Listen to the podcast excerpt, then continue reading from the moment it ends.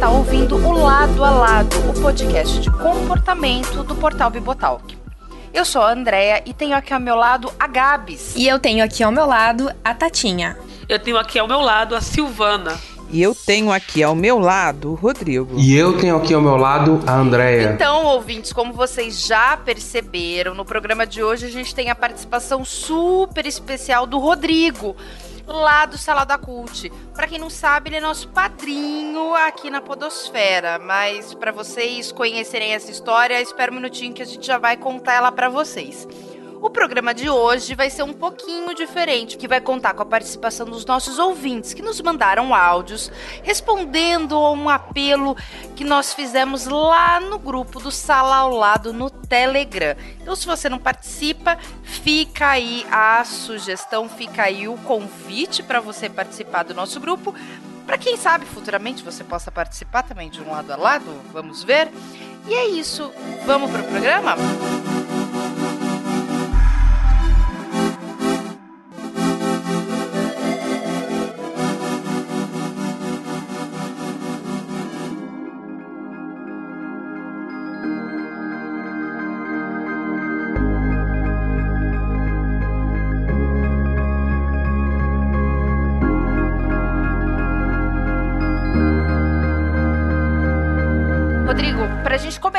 nosso programa, eu queria que você contasse para os nossos ouvintes como que foram os bastidores da criação do lado a lado e por que que você é nosso padrinho tão especial e querido. Eu sempre reclamava, quer dizer, eu ainda reclamo que faltava um podcast. Não tem um podcast de política, um legal de futebol e um só de mulheres. Quer dizer, tinha de mulheres, mas quando eu conheci vocês e percebi que se juntassem vocês daria algo interessante. Porque assim, eu não queria ouvir um podcast de mulheres só para mulheres. Só falassem coisas de mulherzinha, coisa de mulheres. Foi quando assim eu dei a ideia para você, Silvana, Andréa e eu acho que a Gabs. Poxa, por que vocês não se juntam e formam um podcast? Vocês sempre falavam coisas inteligentes, coisas interessantes que me acrescentavam, saca? Então assim, achei que seria legal se vocês se juntassem, formassem um podcast, mas nesse sentido, que chamassem outras pessoas, que falasse a visão de vocês, mas para todo mundo, né? Olha só que, que beleza. Lindo. Por isso que a gente acreditou na hora que ele falou. E quando a gente acreditou, Silvana, o que que a gente fez? É claro, o que todo mundo faz no Telegram, montamos Monta... um grupo. Qual foi a primeira imagem do nosso grupo? Eu não lembro qual foi a primeira imagem Ai. do grupo. Alguém lembra? Catarina Vambora. Catarina Vambora, isso. Ah, sim, foi, foi mesmo. Catarina Vambora. A única mulher que a gente consegue lembrar quando pensa em teologia. Deixa eu... Exatamente. Infelizmente, né? Infelizmente. É, infelizmente. Mas isso será mudado logo, logo. Opa. Gabs, e me conta aí, o que, que como que foram as nossas primeiras conversas? O que que a gente, quando a gente sentou, a gente falou... Eu lembro que a gente falou assim, a gente sabe o que a gente não quer, né? O que, que a gente não queria e o que, que a gente queria. E como que foi esses primeiros momentos ali desse grupo aí com a Catarina Vambora? Não tinha nem nome, programa. A gente sentou. É, aliás, sentou, né? É até engraçado falar porque foi um grupo no, no Telegram, né?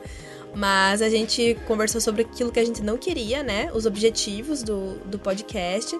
A gente fez o, o a proposta, né? A gente fez o projeto, tudo certinho.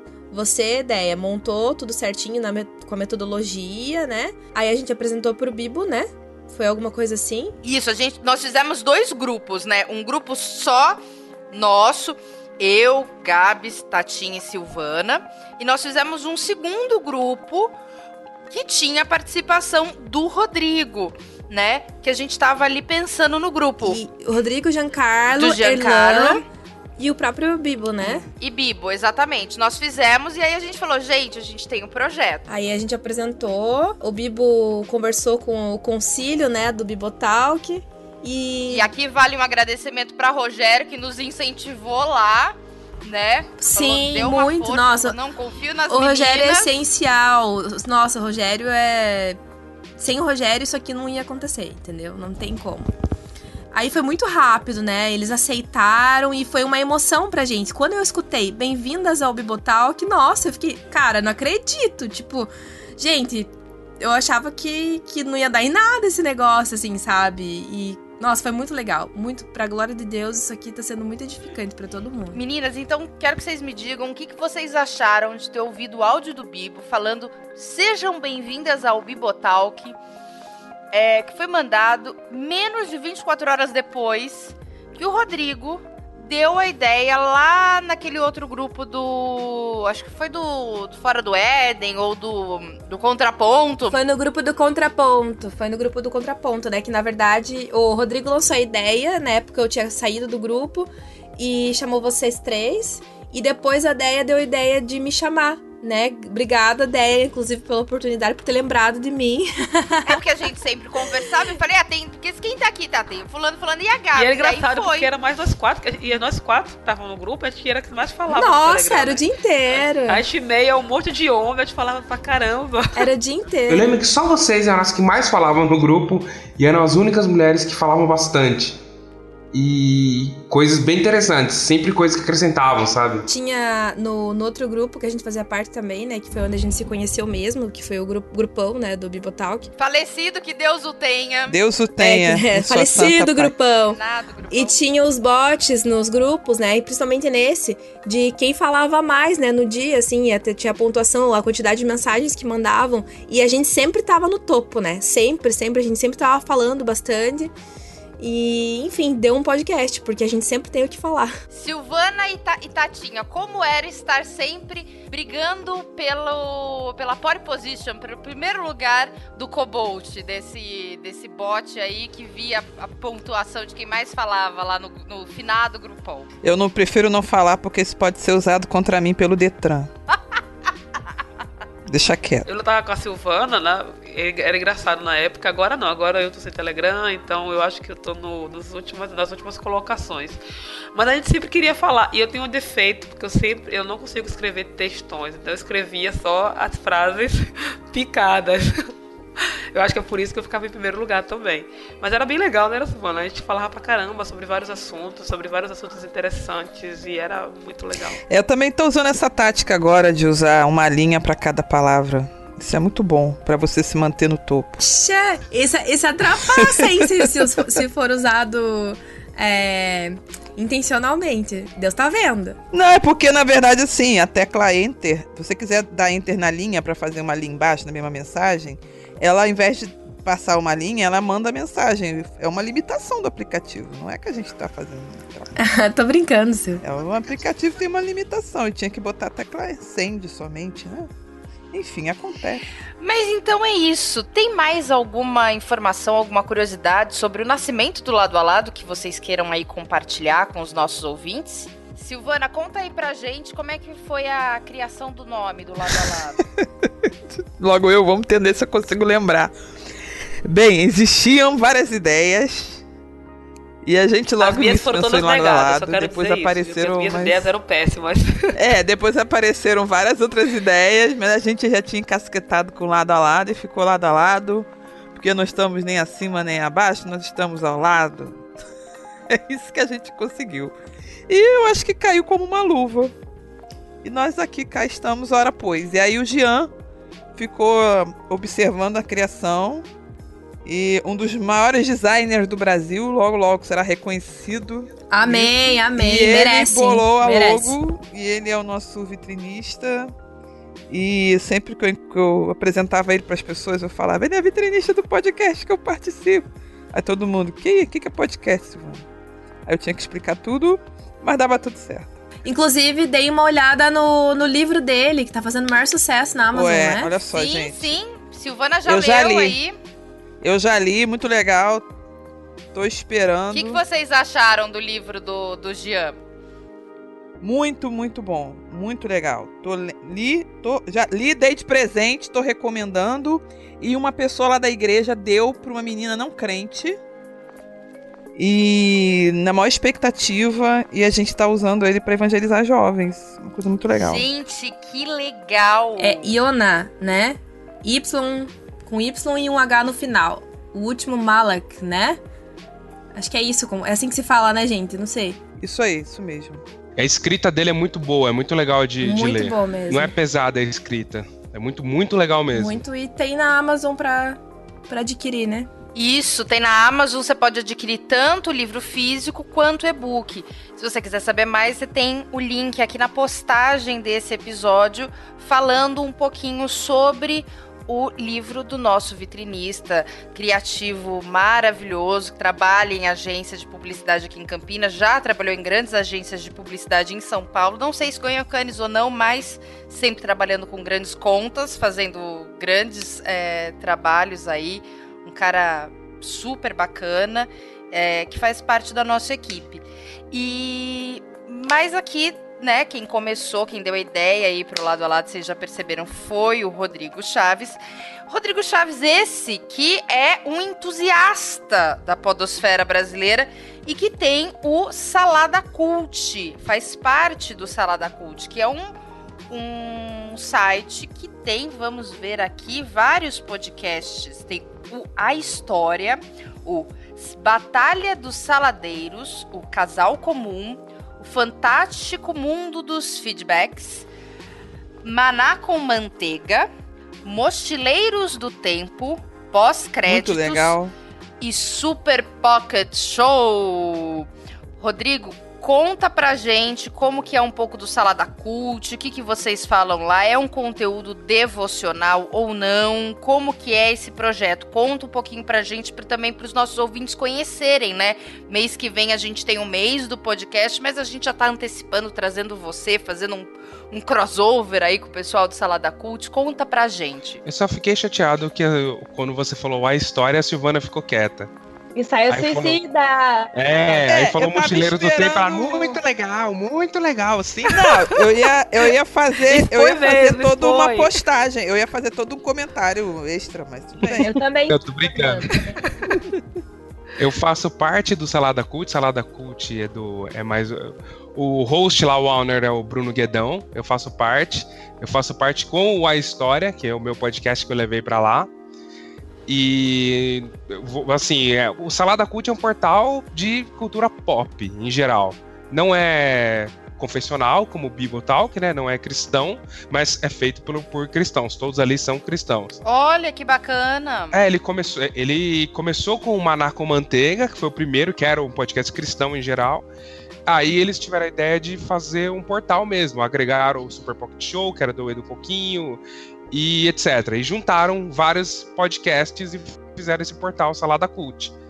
Então, assim, ali, se você é cristão e gosta de cultura pop, de cinema, quadrinhos, RPG e, e comportamento também, ali tem um conteúdo com cristãos.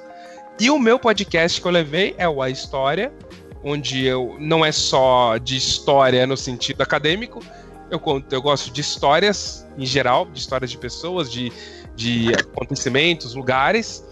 E dentro da história, eu criei um podcast de storytelling, que é uma, um, um thriller, né? Foi uma, um, um suspense que eu criei, que é chamado Ensaios Suicidas. E todas as meninas do lado a lado participaram dele. E foi uma, hum, uma participação aê. sensacional. E todos vão ver como Letícia Google é a melhor pessoa que tem naquele podcast. Vocês vão ver só. Ela ainda vai provar o valor dela. ela é uma Então foi legal, assim. Todas vocês participaram. A Tatinha também, inclusive. A Tatinha vai ter uma participação muito grande no, na próxima temporada. Todas vocês Eu vacilei, eu vacilei um pouquinho, mas eu tô participando. Eu achei incrível, é incrível aquilo, Rodrigo. Tá de parabéns. Eu não canso de elogiar, porque ficou muito bom. Inclusive, gente, ouçam, porque vale muito a pena, é muito gostoso. O ensaio Suicidas, né? Para quem não, valeu. Para quem não tá acompanhando, é um podcast de storytelling, né? Como se fosse uma uma novela pelo rádio, né? Quase isso. Eu me senti assim na época das cantoras do rádio cantando a vida, cantar, né?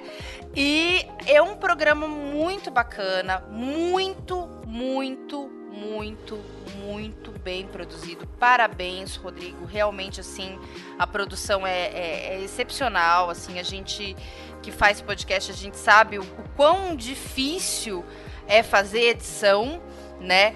Tanto que aqui na, no lado a lado a gente conta com a edição do Rogério, né? Que, e como a Gabs falou, se não fosse pelo Rogério, esse programa realmente não saía, porque ele que, que nos ajuda aí com a edição e com o caminhar do programa, né? Não só o nosso editor que corta os trechos das nossas falas, mas também nosso editor-chefe de jornalismo, sim, porque somos chiques e podemos. Ah, brincadeira. Mas o, o ensaio Suicidas, assim, tá com uma qualidade, assim, excepcional. Eu fiquei, eu ouvi o primeiro episódio e fiquei, assim de queixo caído. Primeiro e segundo, eu acho, se eu não me engano. Fiquei assim de queixo caído, assim, a qualidade da produção é uma coisa que assim a gente não vê, não é um podcast conversa de bar, é uma história baseada em um livro, né? E muito bacana, muitíssimo bacana. Então fica aí o convite para você, nosso ouvinte, ouvir né, esse podcast do Salada Cult. Também os outros podcasts do Salada Cult também tem vlogs, estou vendo aqui, o Café Cultural, o Salada ao Vivo e o The Brazilian Dude. Né? Então, aqui no link. De... Hum, pode falar. É só, só falar uma coisa do, da história, assim, o Suicidas foi um programa. Ele, a temporada não terminou. Mas o, o A História mesmo, é, eu, eu separo alguns, algumas coisas que aconteceram na história do, do, do mundo e eu conto. E, e, já contei sobre a história do Billy Vanilli. Eu amo essa história do Billy Vanilli, rapaz. Eu amo essa história. Eu não sabia, não, eu achei muito interessante. É, mas essa história foi legal. Tem um que eu gostei muito, que foi o último antes de Ensaios Suicidas, que é sobre um tiroteio que aconteceu no Senado Federal. Dois senadores, um tentou matar o outro. Isso é uma história real no Brasil, então assim... Eu adorei esse, preferido. Depois do Ensaios Suicidas, esse pra mim é o preferido. Isso aí devia, devia ser passado nas universidades. Devia passar na, naquela TV que é redonda, aquela emissora. e só, ah, já em primeira mão, André só para hum. eu não me alongar muito nisso daí, porque é o podcast de vocês, né? Só em primeira mão, o próximo, agora em outubro, que vai sair será sobre o discurso I Have a Dream do Martin Luther King. Olha só. I Have a Dream. Quem tá no grupo Legal. ali do, do, do, dos grupos remanescentes do Bibotalk, lado a lado, o Contraponto e o. Fora do Éden. Deus o tenha. E fora o Fora do, do Éden, já, já, já pegou ali um. Um spoiler, né, de algumas informações. O Rodrigo já compartilhou com a gente, né? Então, se você não participa, bora lá participar.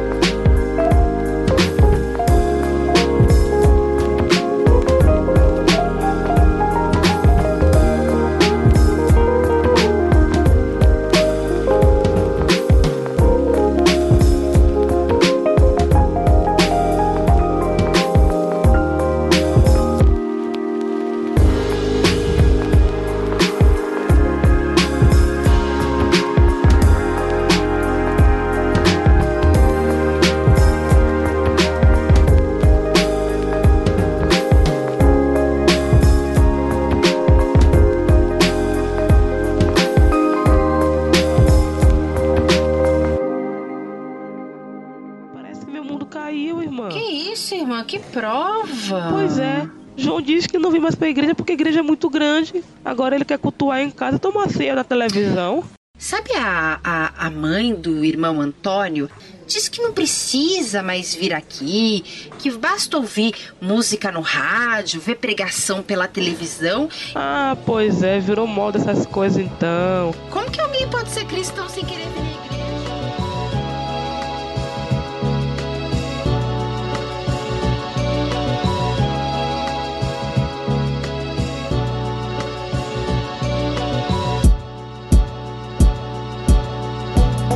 então esse foi um pouquinho de como começou o lado a lado, né? Um pouquinho aí da história do Salada Cult, do Rodrigo também, do Jean, Rogério. E a gente vai ouvir agora o nosso o áudio do nosso querido ouvinte, o nosso, acho que é o ouvinte mais novo que nós temos, né? Pelo menos que nós temos conhecimento, que é o João Guilherme Piton. Sim, sim, Piton. Que ele comentou um pouquinho de como que foi a interação do programa, como ele descobriu o lado a lado. Vamos ouvir o áudio dele agora. Olá, sou João Guilherme Pitão Oliveira, ouvinte do lado a lado.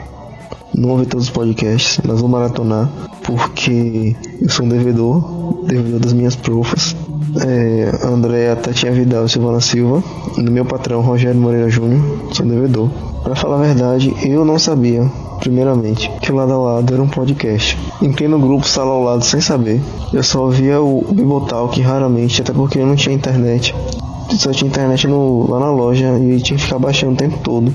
Mas eu não sabia, eu não, não entrava na, nas páginas dos podcasts e não baixava. Mas eu tive curiosidade e fui ouvir. E amei porque é muito didático. Elas são muito didáticas, elas são muito, elas são muito fofas. Eu admiro muito isso nelas.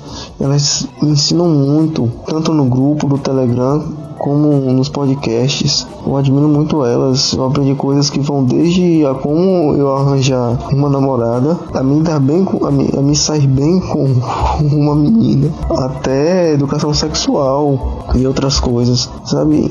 É, é algo muito didático. E eu espero o livro da Silvana sobre relacionamentos, o pagamento do Rogério e os gifs fofos da, da André. Espero muito, porque sempre tem coisa boa. E por favor, ouçam lado a lado. Baixem o Telegram, entrem no grupo. E vocês vão amá-las. Porque eu amo muito e admiro muito. Baixem lado a lado. Baixem, opa, baixem não, pera. Eu não tenho habilidade de falar editado, então ouçam lado a lado. De verdade. Ouçam lado a lado. Obrigado, boa noite, amo vocês. Paz. Gente, que fofo esse menino! É nosso filho, né, gente? Nosso filho. Está se tornando um homem. E é engraçado como ele chama a gente de profas. É profas que ele chama? É profs? Isso. É. As profs. Eu tô me sentindo coach de vida, deixa quieto. Um beijo pra ele! Um beijo pra ele, ele é muito querido. A gente troca altas ideias lá no grupo, já criou um afeto, assim, né? Ele é nosso, nosso mascotinho já, né? Ah, ele é muito querido. Nossa, não tenho. Só, só agradecer pela, pela audiência, né? E. Nossa, sem palavras. É muito legal receber esse carinho, né? E Silvana, você que criou essa metodologia de pesquisa, você que fez, né, o, é, essa parte de pesquisa do primeiro programa, conta um pouquinho para os nossos ouvintes como que, como que é, como que é feito cada um dos programas. Então, primeiramente a gente define o tema, né? Qual vai ser o tema daquele próximo programa. Iniciamos uma pesquisa, vemos se já tem alguma coisa sobre o tema, alguns artigos, matérias, trabalhos, vídeos, se alguém já discutiu aquilo em algum lugar. A gente filtra, não é qualquer opinião, não é postagem de Facebook, dá preferência até a artigos que sejam discussões mais acadêmicas tudo mais, ou notícias de veículos bem sedimentados. E então a gente faz um briefing, a gente se reúne, conversa. Em geral, nesse momento, a gente já tem uma relação inicial do que a gente tem de material. E aí a pessoa responsável finaliza esse texto, que é o nosso dossiê. Rogério sempre dá uma acertada para transformar numa linguagem jornalística, senão as pessoas dormiriam com dois minutos de dossiê. É, ele faz com que as coisas fiquem com um jeitão mais, mais é, jornalístico mesmo. E aí a gente está com o dossiê pronto, Andréa vai para parte, parte para pauta, né? Preparar a pauta. Mas antes de preparar a pauta, a gente tem uma conversa, né? É, então, é o briefing, né? A nossa conversa para conversar sobre o tema. Enquanto a conversa rola, o dossiê já tá já tem mais ou menos um esqueleto assim dele, algum material, a gente finaliza o esqueleto, a pauta é montada e a gente grava o programa. E aí Rogério faz a magia de fazer uma edição que torne o programa apresentável para o público. E mais ou menos esse tempo de produção do programa dá quanto tempo, assim? Olha, se a gente for sem interrupção, leva um mês, né? Se a gente não interromper. Porque é difícil, né? É a, o dossiê leva bastante, vários dias para ser feito. E a gente ainda faz uma primeira versão, que é a versão quando a gente conversa sobre o tema. E vai decidir o que, que a gente vai falar, o que, que não vai a gente troca experiência, sempre alguém tem alguma coisa para acrescentar. Muitas vezes a gente muda a direção né, do nosso, da nosso discurso, nossa pesquisa.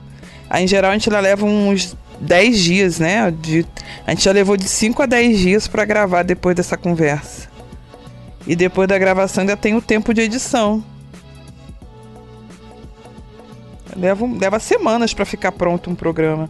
A gente já teve programa que, levou, que foram mais de 15 horas de conversa de Skype para poder o programa ir para edição. É, dá trabalho, né? Bastante. Então nós fazemos uma primeira conversa em que nós, nós então nós escolhemos o tema, fazemos uma primeira conversa que pode ser ou pelo Telegram ou por Skype, começamos, levantamos os artigos e, e revistas, portais de notícia, informações sobre o tema, fazemos o dossiê, uma primeira versão, sentamos, conversamos, compartilhamos informações ali, né? Uh, vamos, fechamos esse, esse dossiê, fazemos a pauta e aí partimos para a gravação.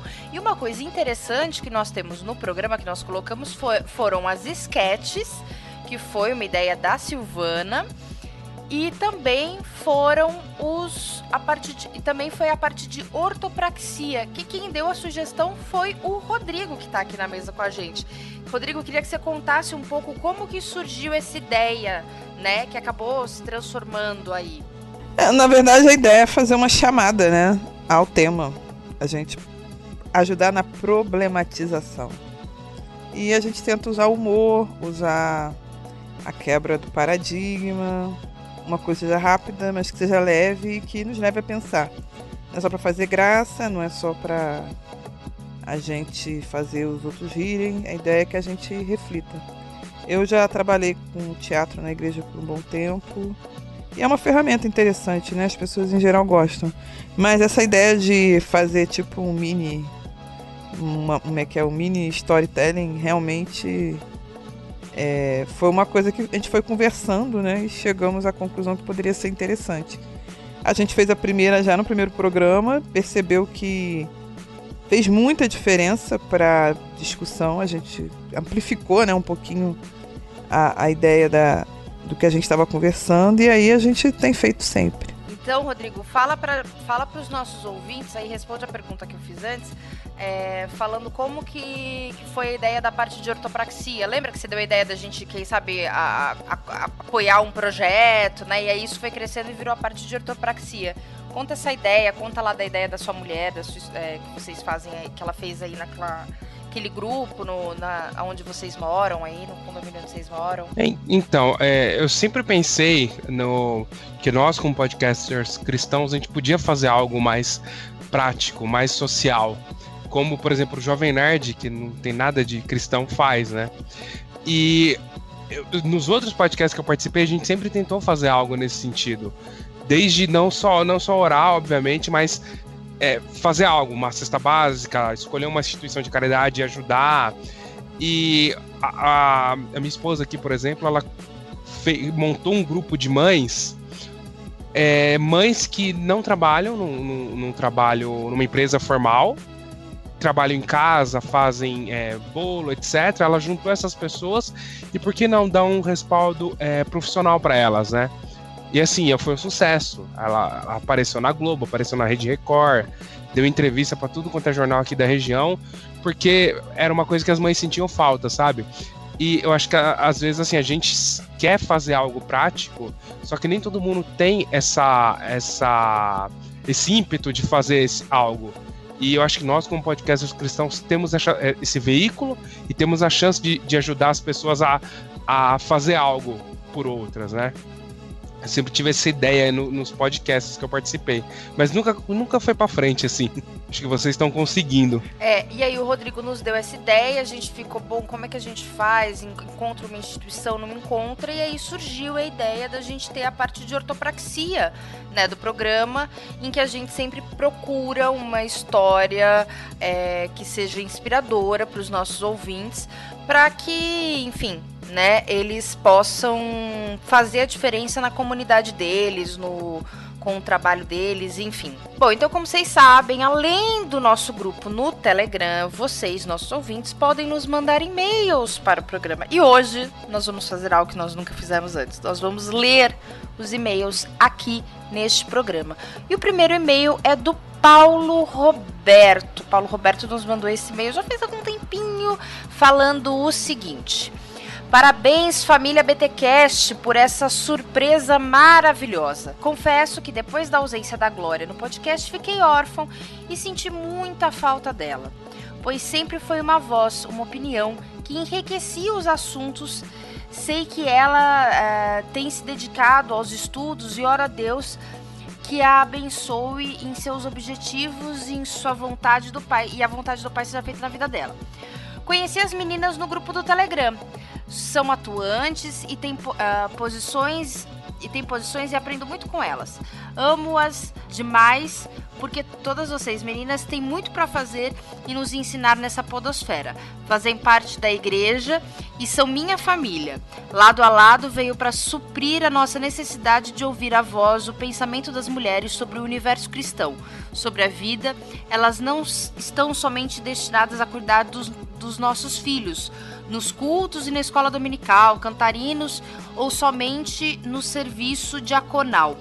Ouvir essa voz, tenho certeza que é a vontade de Deus, porque para ele não existe judeu, grego, é, servo nem livre, homem ou mulher. Todos somos uns, um em Cristo Jesus.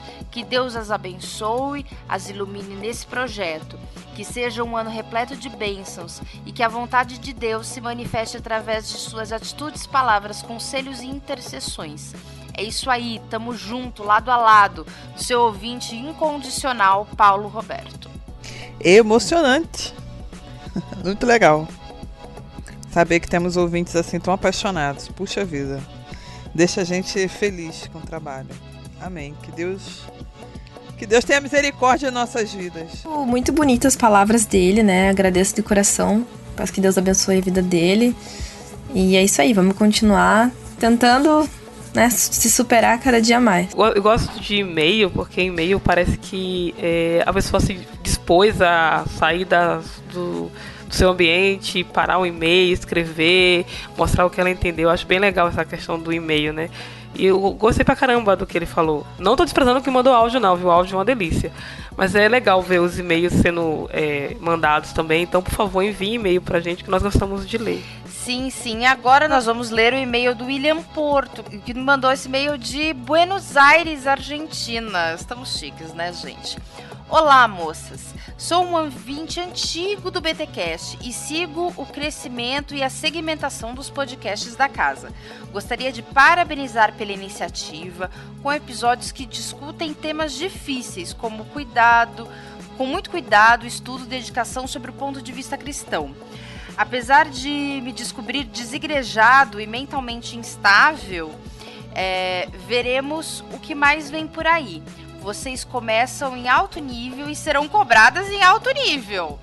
Muito sucesso e força nessa empreitada. Abraços. Puxa vida, que lindo. E responsabilidade, hein, galera? Presta atenção muita aí. Muita responsabilidade, muita. Muita. É engraçado como esse episódio do Desigrejados ele surtiu um efeito. Nossa, que a gente não esperava, né? E assim muitas pessoas vieram agradecer até porque conseguiram ter uma nova visão, uma outra visão, né, sobre a igreja, até se reaproximaram da, da igreja local, assim, sabe? Eu me senti muito feliz por isso, assim, por esclarecer algumas ideias para as pessoas a respeito da igreja local e a importância, né, do congregar. O episódio dos igrejados teve 76 comentários no site do Bibotalk. Ah, assim, até assustador, né? Pro primeiro episódio. Nossa, sim, nossa, a gente ficou assustadíssimas. Eu acho que foi de todos os podcasts do, do Bibotalk, é, só per, de comentário, assim, a repercussão só perdeu do amilanismo, né? BTcast 37? A mãe das é, hemorragias é. nasais. Esse aí. Isso. A repercussão foi muito grande, assim, logo no primeiro, assim. Isso também animou a gente para continuar, né? Para seguir em frente com, com o projeto e tentar fazer melhor. E, nossa, glória a Deus por isso. E rolou de tudo nos comentários. Depois você dá uma olhada lá, você ouvinte que tá nos ouvindo pelo seu agregador, vá lá e veja. Rolou treta, rolou treta. Ah, é. Tem gente chamando a gente de herege até hoje. Ganhamos, um, ganhamos haters já no começo, né? Mas a gente se. Assim, ficou tranquila porque hater é sinal de sucesso, né? Aquelas. Com certeza. Uma honra. Obrigada, hater. Te amamos. E, e entrou, e foi engraçado, porque entrou gente pro, procurando se tinha. Se o nosso podcast era para desigrejados, entrou gente no Telegram falando. Foi, foi engraçado, assim. Ah, é, a gente entrou no Telegram procurando. É aqui, é aqui que é pra quem não tem igreja? É, aqui mesmo, a gente vai tentar orientar você da melhor forma. E, o, e teve também gente, né, que compartilhou com a, conosco que estava desigrejado e foi impactado pelo programa e sentiu a necessidade de procurar uma igreja local. Gente, né, que, que se achava desigrejada e ouvindo o programa falou: pera lá, mas não, eu vou na igreja, eu me reúno com os meus irmãos, a gente toma ceia, faz batismo. Então, pera lá, a gente é igreja, né? Então, muito bacana. Gente, gente que se achava desigrejada se descobrindo igrejada e gente uh, que era desigrejada convicta procurando um grupo pra se. sei lá, virar igreja, não sei. é, foi muito bom, muito bom mesmo, verdade. Teve recomendação, pessoas com a igreja, teve de tudo. Exatamente.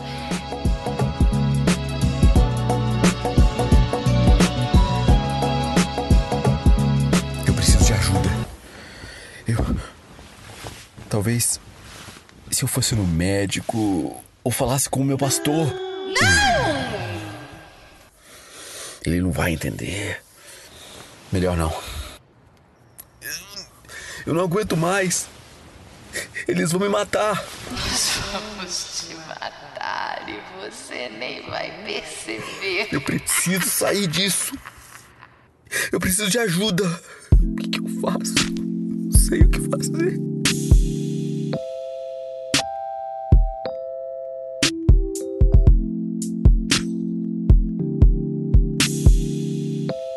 Não sei se vocês lembram de um comentário que teve no, no, no site sobre é, alguém que estava estudando sobre isso. Vocês lembram? Foi a Livan Chiroma que foi citado no dossiê. Isso aí, eu sei disso aí, lembrei um disso. comentário no site do Bibotal. É, porque assim, a gente faz um trabalho é, de pesquisa muito grande. Parece assim, ah, é só falatório, é uma hora de mulheres falando, mas não é. Existe um trabalho de pesquisa de duas, três semanas que a gente faz pesquisa, é muita leitura em inglês, é, é muita, é muito corte de matéria, é muito debate sobre o que está sendo falado. E é legal quando a gente vê alguém que a gente estudou, que a gente está trabalhando em cima, responder aquilo aquilo, né? Eu acho que ele não é a pessoa citada, eu acho que ele é aluno da professora, não é isso que a gente citou? Não, mas ele. É, ah, o trabalho era dele. O trabalho isso. Era dele.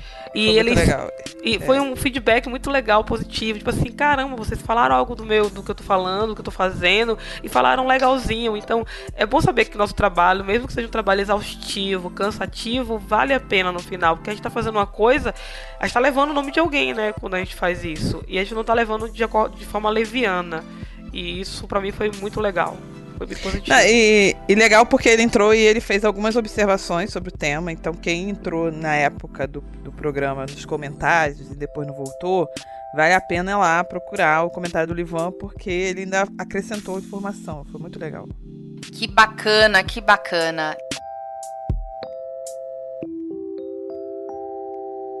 Até porque sempre que eu lembro que essa roupa foi pensada para ser algo edificante edificante para minha vida e para a vida da igreja. Agora, não compro mais roupa feita por qualquer um, não. Esse povo efeminado que fica desenhando com influências do inferno.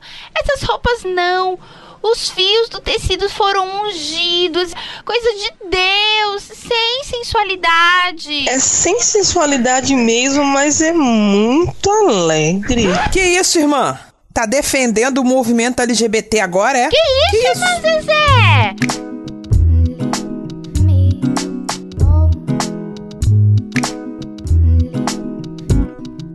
Bom, e agora a gente vai ouvir o áudio do Marcelo Edreira contando um pouquinho sobre o que ele achou do programa de indumentária.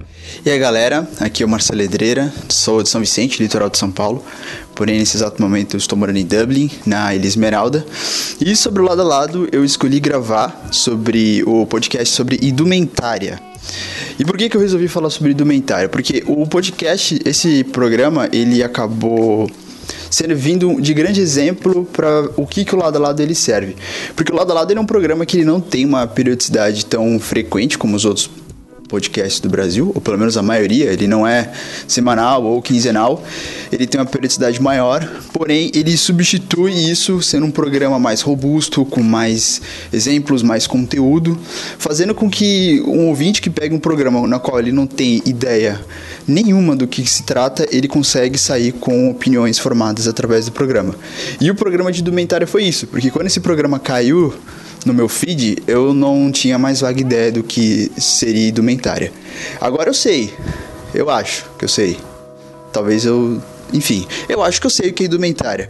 Eu gostei muito do programa, os exemplos usados no programa para poder explicar isso, a forma como as meninas usaram para poder tentar mostrar pra gente o que que é. Inclusive, o, o exemplo que eu mais gostei, inclusive quebrou um, um paradigma meu. Eu sempre achava que aqueles advogados que apresentavam o júri com aquele bando de roupa diferente, eu achava que aquilo era frescura.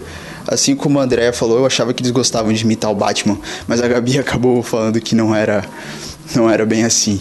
O programa de documentário foi muito bacana. É... Confesso que talvez eu não aplique isso muito na minha vida, né? Porque aqui eu moro num país onde as pessoas ficaram presas na década de 90. Eu ando na rua e parece que eu estou na primeira temporada de Friends. Porém, eu curti muito o programa. Ah, eu não podia deixar de falar sobre as sketches do lado a lado. Curto muito elas. É uma forma muito criativa de incrementar no programa e os atores são sensacionais, viu? Então, de parabéns. É espertinho, né? é, elogiando os atores, tá? Sei. Que, que, né, que muito esperto. Mas realmente, assim, é, nós estamos trazendo pessoas é, que com certeza logo logo estarão sendo disputadas pelos principais veículos de mídia do Brasil. O Marcelo é o mais corintiano dos irlandeses, né? e ele é o que mais faz as sketches mais, mais engraçadinhas, né? Eu acho as sketches dele muito boas. Eu não tenho do que reclamar dele quando ele faz essas sketches. Eu acho tão fofinha. E ele faz as coisas diferentes. Então, eu acho legal as sketches. Sou apaixonada pelas sketches que a Silvana fez. E gosto dos atores demais, eu sou fã dos atores das sketches também. Só para lembrar, gente, que eu não fiz todas as sketches, hein? Tem sketch aí feita pelo é Rogério. Verdade, é verdade, é verdade. Esqueci. Freia, não é isso? É, é, a gente tá num. A gente tem um, um universo paralelo, né? Um. um é, enfim, a gente tem um universo das sketches do lado a lado, né? Eu sou mulher do Edreira. É, o Rogério é o pai do Edreira. É, eu sou uma crente pentecostal, que às vezes tem algumas questões com roupa. Tenho alguns filhos, né, que foram apareceram no programa dos desigrejados. Juninho é um deles, né? Deve ter sido daquela vez que eu tive gêmeos, né? Tem o Jean. O Jean é o pai. Ah, é. é o Jean é o pai do, do, do Edreiro, o Jean é meu sogro, né? O Edreira também tem um, um, um amigo, né, que é o Nakassi. É, tem as irmãs da igreja, que é a Silvana e a Tatinha. O Rogério é é o, também faz parte da igreja, né? Tem mais alguém? Esqueci de alguém? Tem o Erlan, que é, é uma história off ainda, a gente ainda não sabe aonde que ele tá nessa, né, nesse, nesse universo. Que ele, por enquanto, ele só foi um que foi atormentado por demônias. Foi mesmo, foi mesmo, é verdade, verdade. Pois é. Esse foi muito bom. é, a ideia é a gente daqui a pouco, quem sabe, né? Igual Back Mirror. Tudo no futuro vai se encaixar. e agora a gente vai ouvir um segundo áudio sobre o programa de indumentária, que quem mandou foi o nosso ouvinte Rômulo Pereira. Olá, boa noite. Eu sou o Rômulo, ouvinte do Lado a Lado, o podcast de comportamento do Bibotalk. E teve um podcast que foi por causa de umas dúvidas que eu tive a respeito de indumentária de roupa, de roupa de homem, de roupa de mulher. Só tenho que agradecer a vocês pelo bom trabalho que vocês vêm desempenhando e vem mostrando, né, como eu sempre falo, uma ótica feminina da teologia, do comportamento, de como as coisas que têm que acontecer na igreja. O podcast de vocês mostra como as mulheres têm a visão da influência dos homens no relacionamento, tanto do casamento como também com Deus e como que o comportamento influencia de uma maneira positiva ou negativa na sua comunhão e na forma de perceber Deus nas coisas, na vida e etc. Vocês são uma bênção de Deus na vida da gente, principalmente na minha vida, na vida da minha família. Vocês nos ensinaram muito e têm nos ensinado cada vez mais com o excelente conteúdo que vocês têm trazido para nós. Muito obrigado, que Deus abençoe a vida de vocês. Até o próximo podcast. Rômulo é um querido, né? Rômulo é um Muito querido, demais, tá lá no sala ao lado e tá, a gente tá acompanhando a chegada do herdeiro do trono. Sim. E realmente. Chegou e é lindíssimo. As fotos que ele manda são lindas. Mandou todo emocionado pra gente as fotos, entre- fazendo, é, entregando o filho ao Senhor, enfim, né? Lá todo, todo orgulhoso, né? Do pequeno, assim. Tava ali na sala de parto. Ai, a, a gente já foi acompanhando, né, o nascimento. Eu acho muito legal essa proximidade que a gente acaba criando com os ouvintes a partir do- dos grupos do Telegram, porque a gente acaba ganhando amigos, né? Amigos muito legais, pessoas que realmente gostam da gente e desejam o melhor pra gente, assim. Eu fico muito feliz com isso. Ah, assim, é o que ele falou sobre a questão, assim, eu me sinto até, assim, preocupada, né? Muita responsabilidade falar e. Porque o que a gente fala hoje em dia já fica gravado no HD de muita gente. Imagina dentro do universo podcast, podcastal que as coisas ainda vão. Ainda são compartilhadas, né? Então, isso aumenta a responsabilidade. E a gente agradece porque o feedback do ouvinte é o alimento do podcast. E sabe o que eu acho bacana, né, do áudio do Rômulo? É que a gente tem percebido, pelo menos eu tenho percebido, o quanto o Rômulo tem amadurecido. Ele chegou lá no grupo, a gente foi conversando, e, e como eu tenho percebido o de- como que, o- que ele tem amadurecido, o debate, é, às vezes a gente tem algumas ideias, às vezes que podem ser um pouco preconceituosas, mas como a gente vai conversando e a gente, né, é, vai estando disposto, né, a ter um, um debate, não um embate, como isso vai é, melhorando, né? A gente tem um caso aqui, né, o Rodrigo e o Jean conversam bastante pelas redes sociais, pelo Telegram, e eles têm posições políticas completamente opostas, né? São pessoas que a gente nunca imaginaria que um dia iriam conversar. E mesmo assim há muito respeito, há muita troca, e isso é muito bacana nos, nos debates que nós temos lá no, no grupo do Sala ao Lado, nos outros grupos também do Bibotalk. É, quando você respeita a outra pessoa e o direito da outra pessoa de ter uma opinião diferente da sua, a conversa flui, né? Exatamente. E lembrando, né, a gente discute ideia, né? A gente não discute pessoas. A gente pode discordar completamente nas ideias e mesmo assim nós temos pessoas que se amam. Acho que isso que é importante.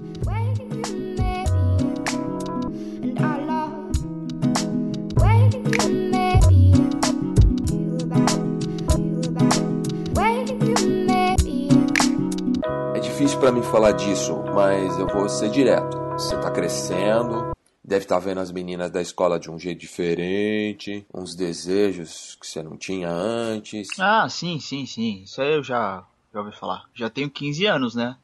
Então tá bom. O importante é você não cair em pecado, né? É, e qualquer coisa pode falar com a gente, né? Você sabe que você tem pai, né? E eu já passei por a sua, a sua fase, você entendeu, né? E que Deus te abençoe, viu? Me manda um zap zap na hora que for pra eu te pegar, tá bom? Amém, pai. Pode deixar que eu mando sim. Só uma coisa, tá, pai? Zap zap não, tá? Zap zap é te matar.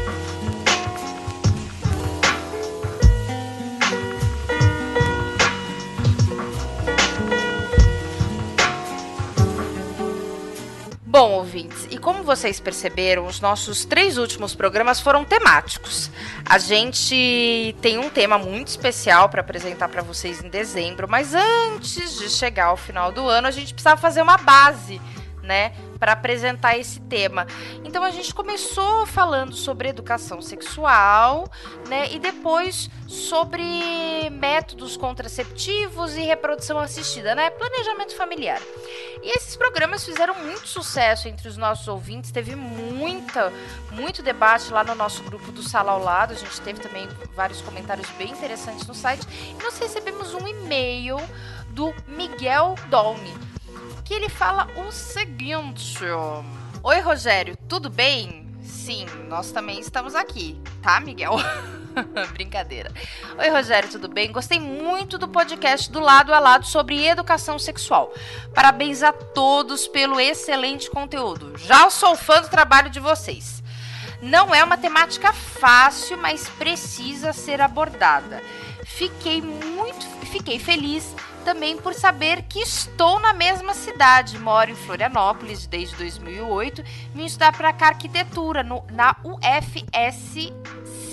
UFSC. E depois me formei em teologia na Umbra. Em meu TCC na teologia, estudei a temática da pornografia. E desde o ano passado venho me dedicando a um projeto que visa ajudar as pessoas que sofrem com os males que ela causa. Temos é, feito aconselhamento presencial e também via Skype e compartilhado a aprendizagem em palestras e na internet. Se você quiser conhecer melhor o projeto, você pode acessar nosso Facebook, que é facebook.com barra o mal que eu não quero, tudo junto, ou pelo site www.omalqueunãoquero.wordpress.com. Também estou enviando em anexo o e-book que produzimos para apresentar os dados coletados na pesquisa e que fiz como parte do meu TCC, para descobrir hábitos que as pessoas têm no consumo de pornografia. Grande abraço! Foi esse foi o e-mail que ele, que ele enviou pro Rogério e também pro, pro lado a lado. Puxa vida, né? É, é legal saber que tem mais gente se levantando nessa luta para salgar esse mundo aí. Isso aí, muito legal. Estamos precisando de mais gente nessa empreitada. Muito legal. Parabéns pela iniciativa e por ter a, a, a alegria né, de, de, mandar uma mensagem, fazer contato. Quem sabe aí uma parceria no futuro. Legal. E quem tiver afim né, de fazer contato, quem sabe tem alguém aí querendo fazer contato com o nosso ouvinte. Pode ser uma oportunidade. Exatamente. E aqui no site deles tem o um link para você adquirir o e-book gratuito. É só você deixar o seu e-mail e eles vão te enviar por e-mail tudo certinho o e-book que a gente recebeu aqui. Muito obrigada, Miguel. A gente recebeu aqui o e-mail e vamos é, colocar também no link do post para os nossos ouvintes que quiserem né, ver o e-book que chama no Hábitos no consumo de pornografia, né, a gente vai você, enfim, entra lá no site, coloca o seu e-mail que você vai receber esse e-book também.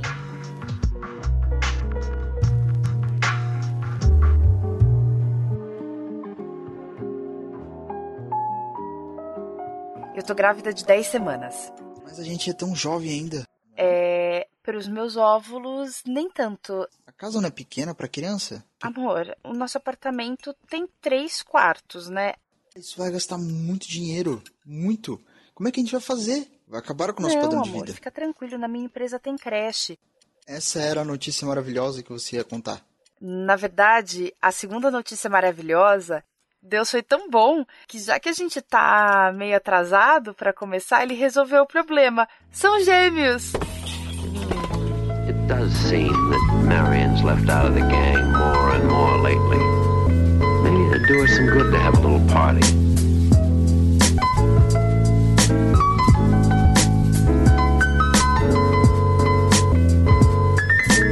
Bom, e dos nossos dois últimos programas, que foram os programas sobre planejamento familiar, que a gente deu nomes mais diferentes, descolados, e até queremos saber de vocês, ouvintes, o que vocês acharam dos nomes, mas enfim, os programas chamam Barrados no Baile, que fala sobre métodos contraceptivos, e o Entrada VIP, que fala de reprodução assistida e fertilidade. Nós vamos ouvir agora o áudio da Esther Siqueira da Silva, falando um pouquinho sobre esses dois programas.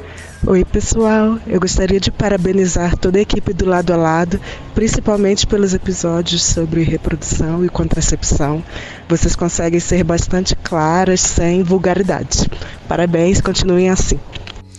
Que bom, né? É isso aí, um áudio rapidinho. Mantivemos o básico, né? Não fomos vulgares. que bom. Esther, Esther é outra que tá sempre por lá, hein? Acho que ela tá no grupo dos mantenedores do Bibotalk. A Esther tá no grupo do lado a lado, ela mandou uma parabenização pra gente em texto e eu falei: "Você quer mandar um áudio pra gente para participar do próximo programa?" E ela mandou rapidinho, mas muito importante o áudio dela, que muito obrigada, Esther.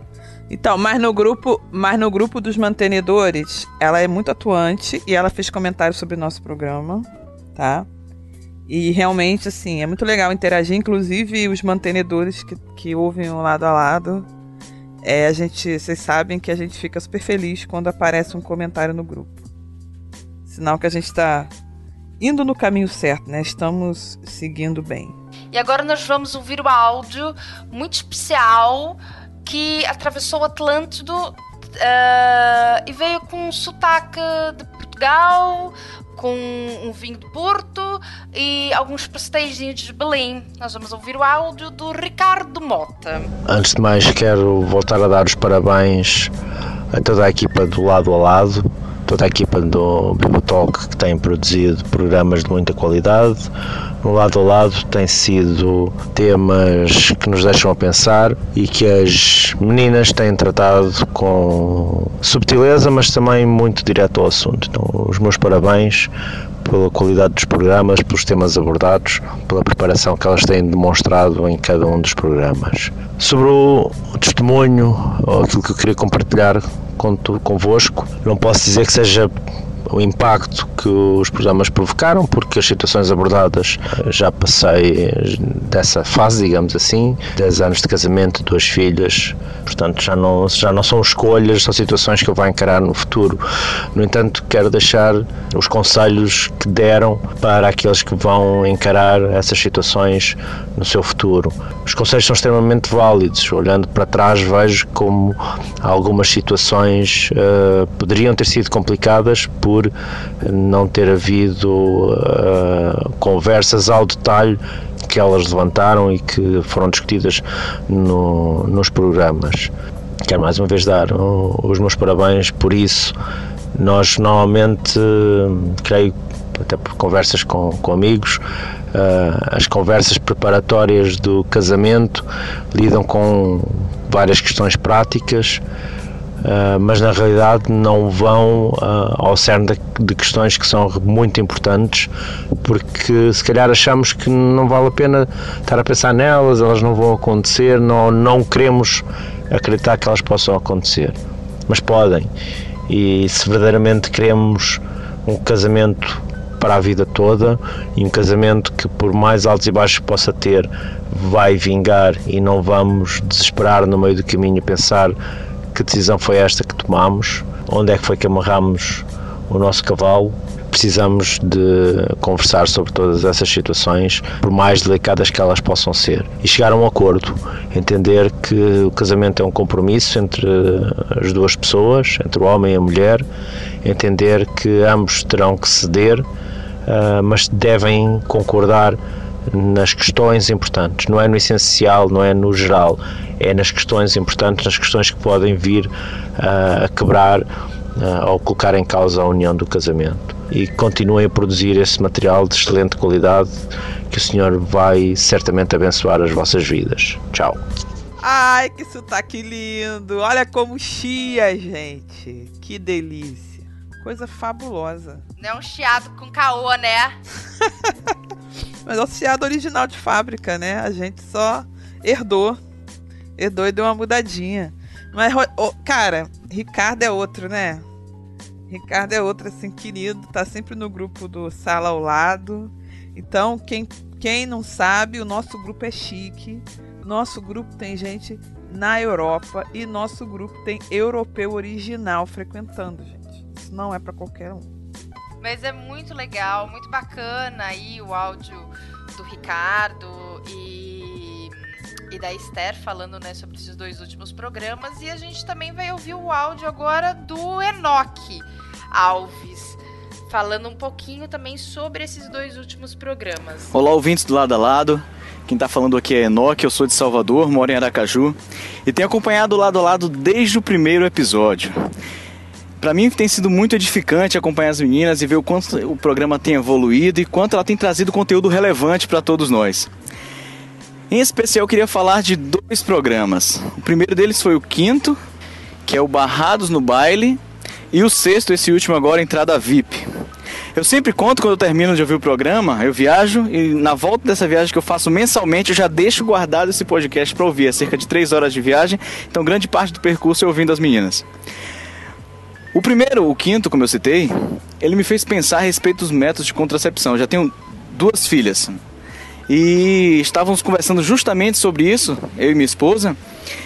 E o programa ajudou muito a gente a tomar uma decisão inicialmente, né, que é justamente partir para a vasectomia como método, como o melhor método, né, o menos invasivo, acho que o que tem menos o que traz menos transtorno para ambos.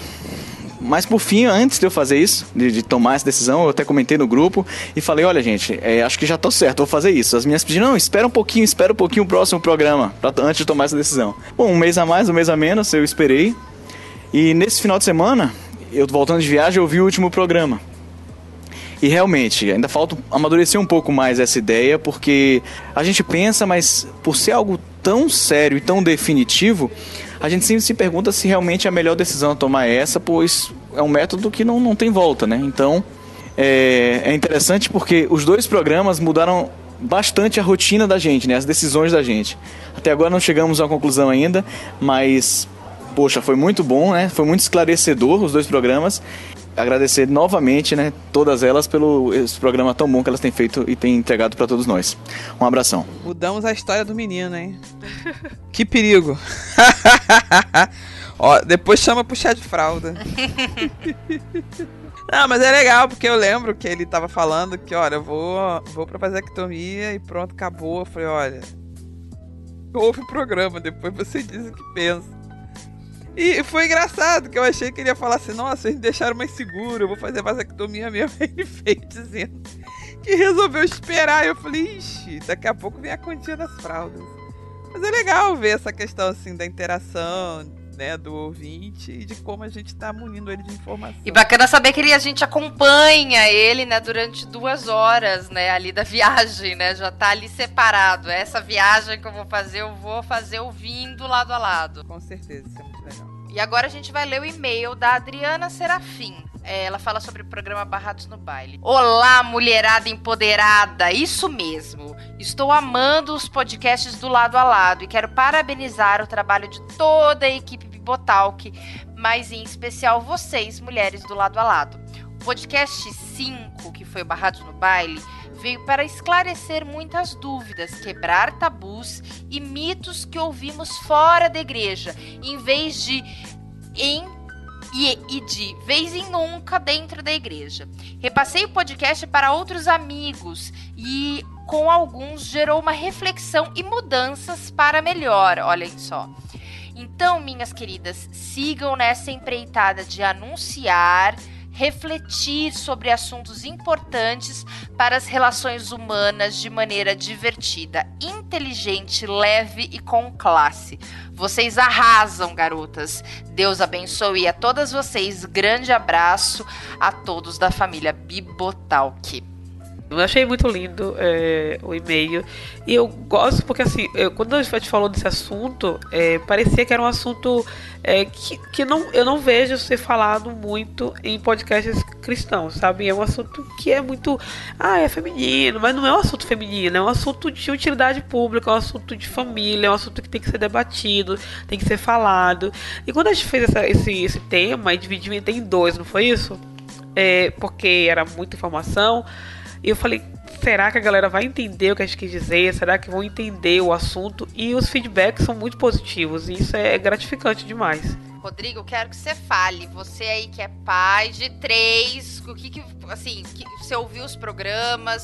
O que que é esse assunto? Esse assunto é conversado na sua igreja local atualmente? Ou quando você era mais jovem? O que que você achou? Porque, né, nesse bloco a gente tá falando dos três programas que a gente falou de sexualidade, né? O de educação sexual, de métodos contraceptivos e reprodução assistida. Dá aí seu, seu depoimento. Eu acho que eu achei muito bom os programas. Esse último foi o que eu mais gostei. E o, até uma pessoa comentou nos áudios né, que não foi vulgar, né? Que geralmente ou cai para brincadeirinhas ou cai para vulgaridade nos podcasts em geral, né? E vocês foram bem humoradas, mas trouxeram muita informação pra gente. É, eu gostei, do, eu acho legal esses comentários, né? Que é o que eu falei. Vocês, sem querer ser, é, ser feminina, né, não feminista, sem vocês quererem ser feminina, vocês atraem esse povo também que, que milita nessa área, né? Eu acho legal isso, porque quando vocês não estão se fechando no assunto, sabe? Vocês estão tá, tá com conhecimento, então um, uma base técnica do conhecimento. A Silvana traz muita informação. Nossa, a Silvana trouxe tanta informação legal nesse último episódio. Gente, eu falei também, o negócio de ser ter uma médica no grupo é por causa disso, né? Porque vai trazendo informação médica, que é informação pertinente, que às vezes a gente no, no, no médico, com a ginecologista, a gente acaba não tendo é muito rápido a, a, consulta. E ter a médica do nosso lado assim para explicar isso foi muito bom, realmente, Rodrigo. Eu adorei no outro, no anterior, que, que a Silvana e a André trouxeram a, a história dos métodos, dos métodos contraceptivos, né? Nossa, sensacional. Eu achei sensacional, inclusive. Acho que foi o anterior, né? Exato, é, dos métodos contraceptivos, foi barrados no baile. E Rodrigo, sabe o que, que chama atenção? Que depois que a gente lançou o episódio, a gente encontrou vários programas, vários textos e matérias do universo daí que a gente ouve de determinados grupos, que eu não vou citar o nome, e falando assim, um monte de groselha a gente já tinha estudado. Tipo que os métodos contraceptivos só surgiram na segunda metade do século XX. Entendeu? Assim, que a mulher, a mulher resolveu é, prevenir filhos só depois que ela saiu de casa para trabalhar. Sabe assim? Aí até a gente comentando assim, caraca.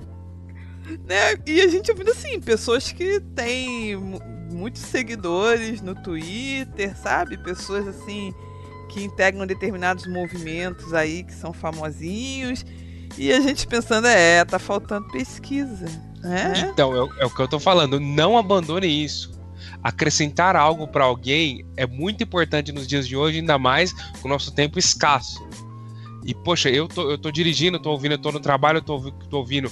Algo que me acrescenta é prazeroso, dá vontade de ouvir o próximo eu sei que o próximo vai ter algo que vai me acrescentar, entendeu?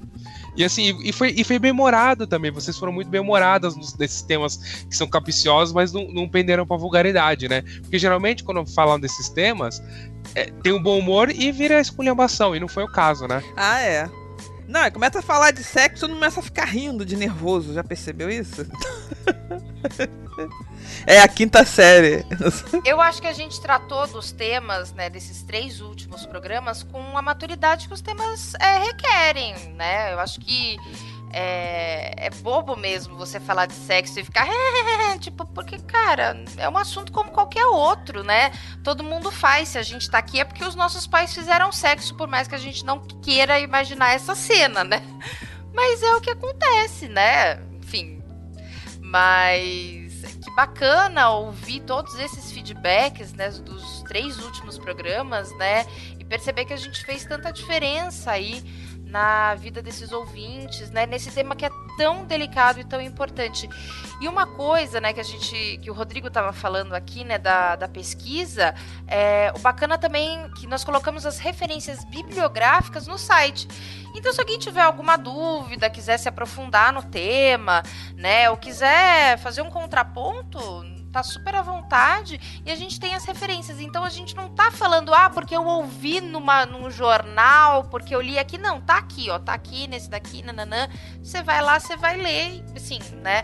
Num tempo de pós-verdade que a gente vive, né? Em que cada um fala o que acha e enfim, essa loucura, né? Eu acho também bem importante a gente fazer esse trabalho e colocar esses links e é, né, os links das referências e deixar isso realmente aberto, né, para os nossos ouvintes irem, pesquisarem mais, se aprofundarem no tema, é realmente bem importante. Uma coisa, uma coisa importante, Andréia, que a gente precisa falar é sobre a pesquisa e tudo mais, assim, a nossa ideia não é chegar no nosso nosso programa e trazer a resposta final para todas as dúvidas da humanidade.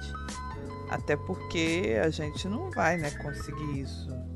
É, e tem muita coisa que muda, né? A gente sabe que acaba mudando quando os anos passam, surgem novidades. Então, né, as pessoas vão aumentando o conhecimento, as coisas mudam. Então, a gente não tem essa ideia de que ah, o que o lado a lado falou fechou e ninguém mais vai conseguir né, mudar o estado da arte.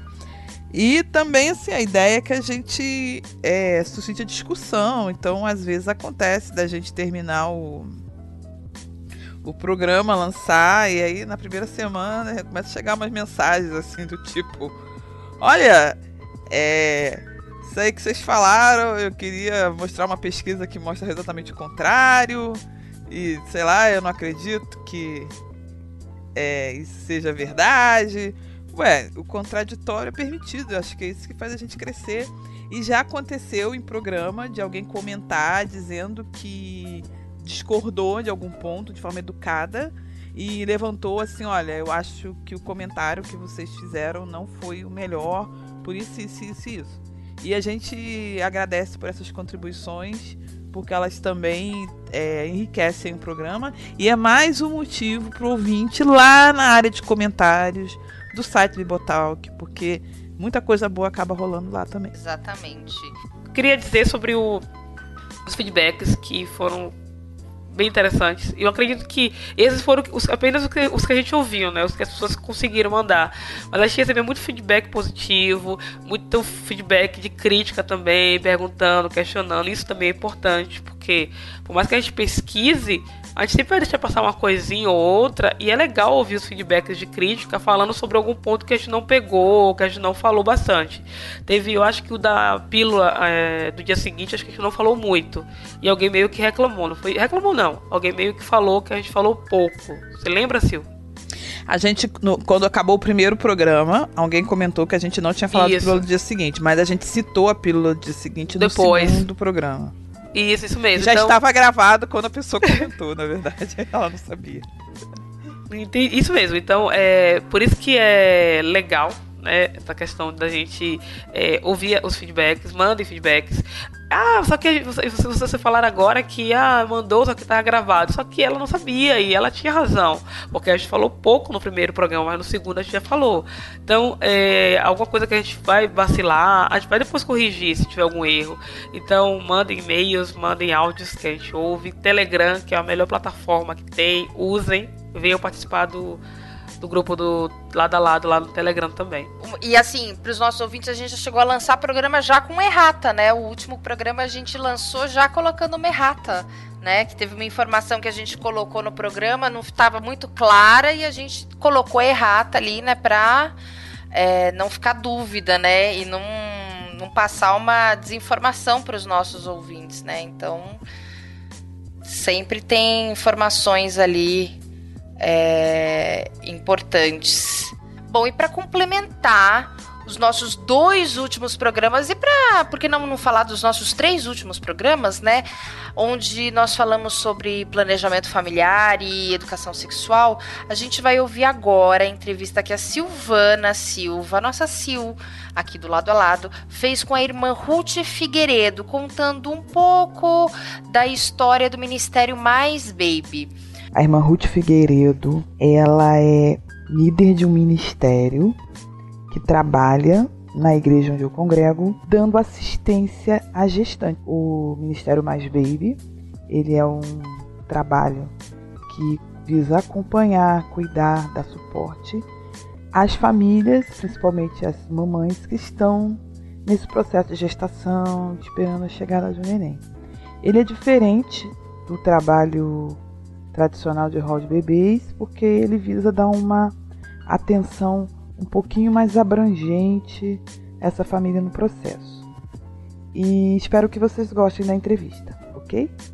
Agora a irmã Ruth vai falar sobre a definição do trabalho e como é que começou. É, nasceu dentro de um ministério que foi criado na IBJI algum tempo atrás, né, denominado MAIS. Esse MAIS quer dizer o quê? Ministério de Assistência e Integração do CIR.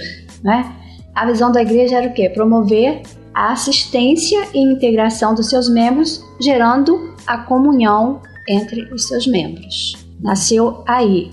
Então, a partir daí, foi criado também o Mais Baby, Mais Baby, e o público-alvo é, é, era mesmo, eram as famílias que estavam esperando os seus bebês. Assistir essas famílias, tanto é, na parte material, emocional, espiritual, esse conjunto todo, e o Mais Baby, então, através de visitações, através do acompanhamento, gerando então essa comunhão com esse tipo, com esse público-alvo que eram as famílias à espera de seus bebês. A senhora estava desde o início do trabalho lá junto? A senhora participou dessa etapa? Não, eu não participei dessa etapa porque eu ainda não era membro da igreja nessa época. Quando eu vim para a igreja, para congregar aqui, então esse ministério estava começando. Então eu fui convidada a participar desse ministério. O pastor Wesley me chamou, né? E eu me achei, achei que eu não estava à altura, até mesmo todo aquele processo que eu tinha passado de perda de filha, nascimento do neto, com a perda dela. É, nesse momento, a irmã Ruth, ela me lembra de uma situação que ela viveu realmente muito triste, dolorosa para uma mãe, porque ela perdeu a sua primeira filha, já adulta, casada, com uma família feliz, ficou grávida e logo após o parto desse primeiro filho, ela teve uma complicação e faleceu. A morte de um filho é triste e a morte de um filho numa situação dessas, de uma filha, é muito dolorosa para uma mãe. Então, ela viveu essa situação de perda numa, num caso de gestação e parto. E aí veio o dilema dela: aceito ou não aceito trabalhar com gestante? Eu achava que eu não estava preparada para isso. Mas ele disse que queria alguém que estivesse nessa situação, porque ele achava que estaria em condições de trabalhar com gestantes, com bebês. E eu aceitei então, que foi isso foi em 2000, em 2008, então eu comecei a trabalhar. O ministério começou em 2007. Parece-me que é, a primeira reunião do Mais Baby foi no dia 10 de janeiro de 2007. Há 10 anos. Isso, há 10 anos. E eu comecei é, seguramente em março de 2008, que eu comecei. A senhora não está sozinha no ministério, tem mais gente junto. Temos. Já passaram muitas pessoas junto comigo. Hoje somos três: Lucélia, Cecília e eu fazendo esse trabalho. E como é que funciona esse acompanhamento? Como é que as gestantes chegam desde? Como é que é isso? Como é que elas são encontradas ou elas encontram vocês? Como é que é esse processo? É o seguinte, elas, as que são membros da nossa igreja, uhum. a gente logo fica sabendo, tem grávida. Às vezes até o pastor chega para mim e fala assim, olha, aquele casal ali tá grávido, estão grávidos. Então eu já sei que aquele é um casal que eu tenho que acompanhar, né, que a gente tem que acompanhar. E às vezes também há pessoas de outras igrejas que começa, que já conhece o nosso trabalho e alguém pergunta: vocês querem uma visita do Mais Baby? Tem o nosso ministério assim? A pessoa quer. Já aconteceu de pessoas também que não são evangélicas e elas querem esse acompanhamento. E a gente faz esse acompanhamento também. É assim que chega até nós e a gente vai até elas. E como é que é essa, esse encontro? Como é que é o acompanhamento que vocês fazem? Como é que é o trabalho? Bem, a partir do momento que a gente sabe, toma conhecimento da gravidez, a gente faz o seguinte: aqui na igreja a gente começa a ter um relacionamento mais próximo.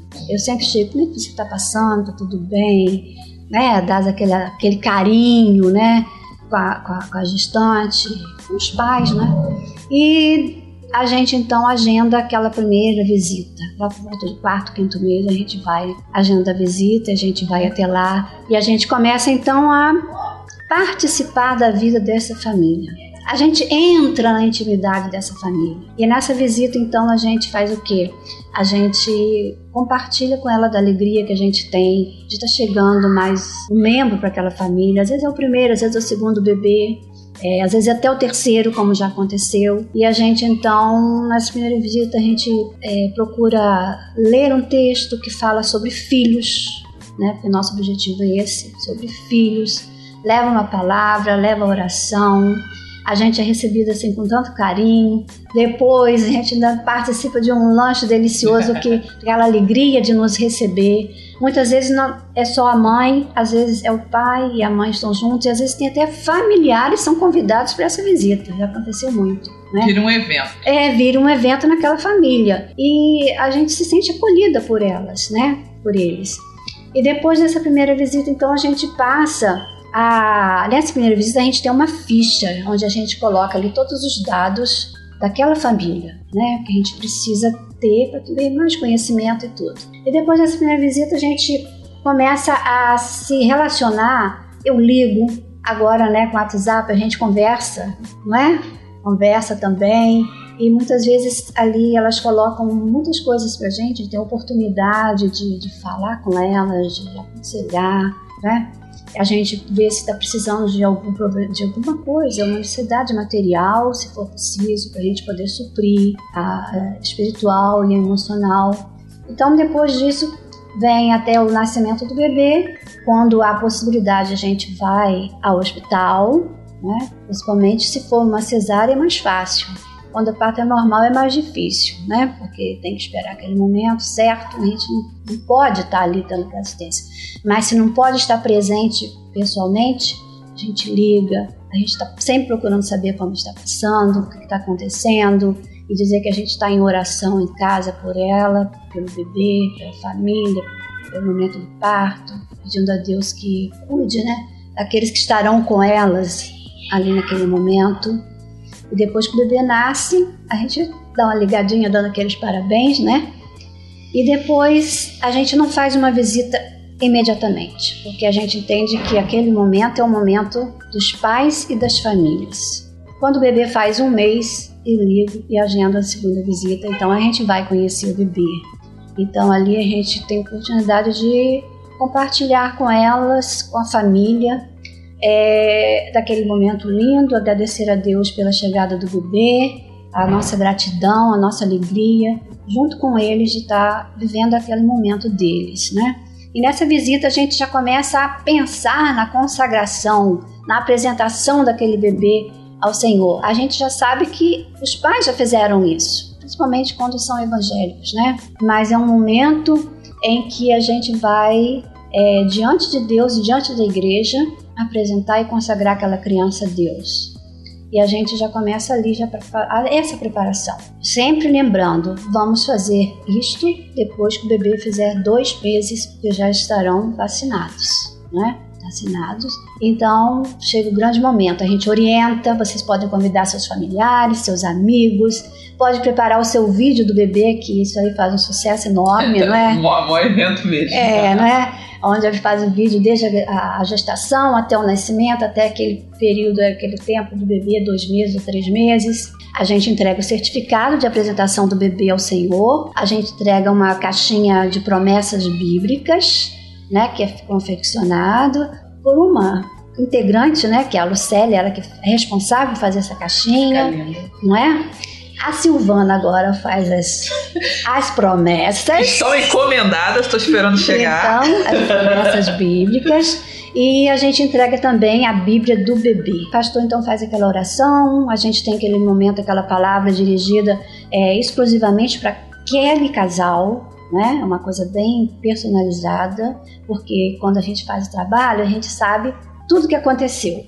Então a gente procura direcionar de acordo com aquela vivência que a gente está tendo com aquela família, né? É fruto de relacionamento. Fruto de relacionamento com a família.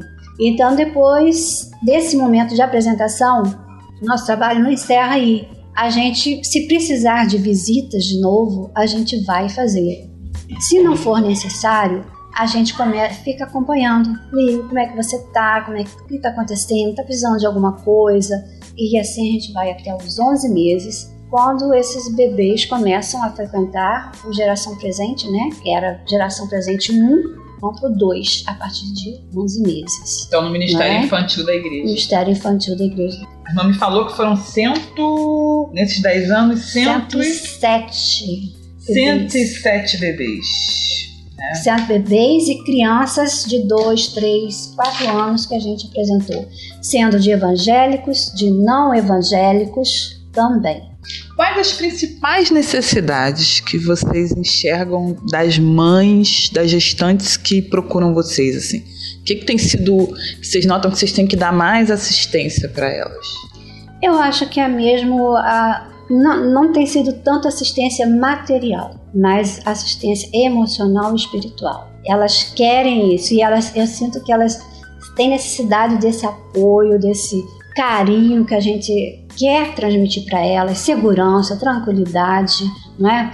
As nossas orações, elas pedem muito, ore por nós, ore por mim, ore pelo meu bebê, né? Então, eu acho que a maior necessidade delas está nesse campo emocional e espiritual, não tanto material, do nosso público-alvo aqui da igreja, uhum. né? e mesmo até de outras igrejas que a gente tem tido aqui. Há pessoas, há casais que souberam e foram, alguém da igreja levou o nosso trabalho para eles e eles, eu quero isso, eu quero que meu bebê seja apresentado lá. Eu tenho uma, uma agora que tá, o esposo não é crente, ela está grávida, tipo ela hoje. E eles vão voltar para Manaus o ano que vem. Hum. O bebê vai nascer em fevereiro. Ai, e ela falou assim: Ó, mas o meu bebê vai ser apresentado aqui. Antes de eu ir embora, vai ser apresentado aqui. Eu falei: vai ser sim. Né? Já apresentou o primeiro, vai fazer o segundo. E é esta que eu uma vez falei com você que ela estava pensando em adotar uma uhum. criança. Uhum. Mas Deus acho que Deus não quis que ela adotasse, que Deus logo fez com que ela engravidasse. Agora vamos conversar sobre alguma situação que tenha acontecido durante o trabalho delas que tenha sido impactante, em que elas perceberam o impacto na vida daquela família e que elas se sentiram também impactadas pelo evento. É o caso da uma moça que ela engravidou, né? E o namorado não quis assumir, inclusive foi embora acho que foi para os Estados Unidos, não assumiu a criança. Ela era filha única, uma menina muito. É, fazia faculdade, acho que ela agora já se formou. Fazia faculdade, fala várias línguas. A mãe é professora né, de, de universidade e estava estremecido o relacionamento delas duas. Estava uma coisa muito difícil, porque a mãe não aceitava isso. Filha única, prendada, né? Os estudos dela avançados, ficar grávida. Ela não esperava isso que acontecesse para a filha. Acho que ela, ela não sonhava isso para a filha. E nós fomos, nós soubemos disso. Trouxeram para nós esse caso. Eu me lembro bem que fomos eu, a Lucélia, na época Creuza, e nós fomos um domingo à tarde na casa delas. E a gente então conversou, e a gente viu que o clima estava muito tenso entre as duas, a mãe estava bastante revoltada, e a gente conversou muito, a gente orou com elas. E graças a Deus a criança está aí hoje na nossa igreja, a avó feliz com o neto, a mãe feliz com seu filhinho. E eles estão vivendo, elas estão vivendo muito bem. Essa menina não tem pai, o pai morreu algum tempo atrás. Isso que impactou muito, porque eu acho que a nossa presença nessa família fez diferença, fez a diferença, né? E outro que nos mexe muito com a gente é quando a, as mães têm que ir para casa e deixar seus bebês às vezes no UTI, que já aconteceu, né? Alguns casos assim. E isso também mexe, porque a gente nem pode visitar, porque os bebês estão lá, né? Só os pais entram, mas a gente está em casa orando por eles, né? Pelo bebê, orando pelos pais. E graças a Deus nós não perdemos nenhum deles. E eles estão ali. Fazendo barulho. Agora eu perguntei a ela que conselhos ela daria para uma pessoa que dentro da igreja local quisesse dar mais uma assistência às gestantes da sua comunidade, seja através de um ministério formal, como Mais Baby, ou apenas um olhar diferente da liderança daquele local. A primeira coisa para você se envolver num trabalho desse, você tem que amar fazer esse trabalho. É preciso amor. Eu me lembro que algum tempo atrás, um tema da, da, da União Feminina Missionária era amor em ação. Você colocar o seu amor em ação, você tem que agir. E é isso que a gente tem procurado fazer. A palavra de Deus diz o quê? É, chorai com os que choram, com os que choram, e alegrai-vos com aqueles que se alegram. Né? Então tem momentos em que você, você chora junto. Quando você tem um bebê na UTI, que vocês veem, os, os pais estão tristes, chorando, você chora, você se compadece daquele momento. E é os momentos de alegria, quando está tudo, tudo bem, a gente está ali se alegrando com eles, né? Então é amor, amor. Quanto à capacidade, eu acho que quando você procura se envolver, Deus vai te capacitando. Porque eu achava que eu não estava capacitada por tudo que eu passei. Mas eu entreguei a minha vida nas mãos de Deus. Eu falei, Senhor, eu quero te servir servir ao Senhor e servir aos outros. Se este é o caminho, se esse ministério, então eu vou me lançar nele, não é? E o Senhor vai me dar capacidade para fazer. Eu, eu não sou uma pessoa assim, é, para chegar na frente e falar. Eu, eu sou tímida, sempre fui assim. Mas no momento que eu chego ali na frente, parece que o Senhor tira tudo aquilo de mim. Parece que eu, eu sou outra pessoa ali, sabe? E eu tenho mais, é, assim, sinto-me mais capacitada para escrever do que para falar. Talvez seja por isso que eu escrevo para cada um individualmente, entendeu? Então eu acho que é tem que ter amor pelo que a gente vai se comprometer a fazer, desejo de servir a Deus e servir ao próximo, não é? E se lançar e pedir a Deus, me capacita, me dá desejo de cada vez mais te servir e coloca na minha boca o que eu tenho que falar lá naquela visita, porque você preparar, você tem que se preparar para chegar lá e transmitir a mensagem. Ou para um casal que é evangélico, para aquele que não é evangélico, como fazer aqui, como fazer cá, entendeu? Quem quer se lançar nesse trabalho, se lança e bota seu amor para fora. Vai, vai em frente. É. É, e por último, é, a irmã acha que o trabalho do Mais Baby impacta assim na vida da igreja? Como que a irmã enxerga isso? Como é que a irmã vê assim? A igreja, a nossa igreja, não consegue mais andar e ir em frente sem o Mais Baby. Até mesmo quando mudou para a geração presente 1, ninguém aceitou esse nome. Então, nós queremos é Mais Baby. É o Mais Baby, esse é o nome que ficou. E as pessoas fazem isso mesmo. Eu quero que. Quando eu ficar grávida, tem gente que fala: Eu quero mais baby. Eu quero que vocês me acompanhem. Eu quero que vocês estejam junto com a gente. Né? E eu acho que a igreja, a nossa igreja, não consegue mais ficar sem mais baby, não. E é por isso que eu tenho, eu tenho orado a Deus para que levante outras pessoas, porque vai chegar um momento em que eu não vou poder estar mais na frente, né? A idade da gente vai chegando, a gente não sabe o dia de amanhã. E quem vai assumir? Deus, eu sei que Deus vai levantar alguém, mas nós precisamos de pessoas nesse ministério, Silvana. É, é, é aí que eu encontro a dificuldade. Pessoas que estejam, por exemplo, como eu, como Lucélia, como Cecília, que a gente não tem, nós não temos filhos pequenos, temos os netos, mas netos é responsabilidade dos pais. Devolve pro pai. É, mesmo a gente ajudando, devolve pro pai. E outra coisa, já somos aposentadas, somos livres para sair, não é? Para sair de dia, para fazer visita. E, e, e, como que é? As jovens, mães jovens, elas não têm condição de assumir um trabalho desse. Tem a casa, tem os filhos, tem o trabalho, tem faculdade, não é mesmo? Não é? Então, que o Senhor levante pessoas para dar continuidade a esse trabalho, porque esse trabalho tem sido impactante na igreja. As pessoas gostam, as pessoas amam e as pessoas falam. Muitas que estão recém-casadas muitas vezes falam: ó, quando eu ficar grávida, eu quero mais baby. Vocês vão me visitar, né? Eu quero que meu bebê seja consagrado numa, através do mais baby ao Senhor. Eu acho que é necessário, precisa muito. E fora as pessoas que não eram cristãs e que acabam tendo um, uma vivência diferente do que é evangelho, né? Tem, tem muito sim. Tem, às vezes a mãe é evangélica, o pai não é. Então esse pai passa a vir para a igreja, a acompanhar a mãe, a sentir isso. E a gente sabe o seguinte: muitas vezes, é o que eu já, às vezes eu falo, é, a gente está plantando a semente no coração deles. E a gente espera um dia ver nascer, essa semente germinar e ver frutos, não é? A gente espera isso, a gente deseja isso, mas a gente sabe que a obra é feita pelo Espírito Santo de Deus. O Espírito Santo vai tocar e a gente quer o quê? Que os corações estejam abertos, os corações, as mentes estejam abertas para ouvir a voz de Deus, né?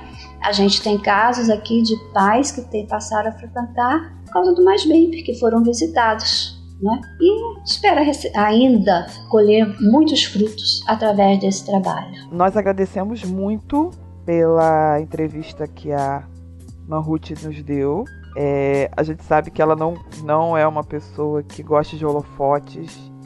Isso só revela um pouco mais da nobreza do seu caráter. A irmã Ruth Figueiredo vai deixar uma mensagem final para os ouvintes do nosso programa e todos que estiverem aí ouvindo essa entrevista? É, eu li um texto um dia desse muito bonito que fala que uns, umas pessoas é, querem ter dinheiro, outras cultivam rosas, plantas, mas só que o dinheiro passa, acaba, as plantas, as flores morrem, não é? Aí o autor diz assim: Mas eu quero conquistar vários é, caixinhos dourados, vários rostinhos branquinhos, negrinhos, porque são isso aí, o dizer deles. Quando eu cruzar, sair dessa terra, eu for para o encontro com Deus, são estes rostinhos que eu quero encontrar lá, não é? E é isso que eu quero.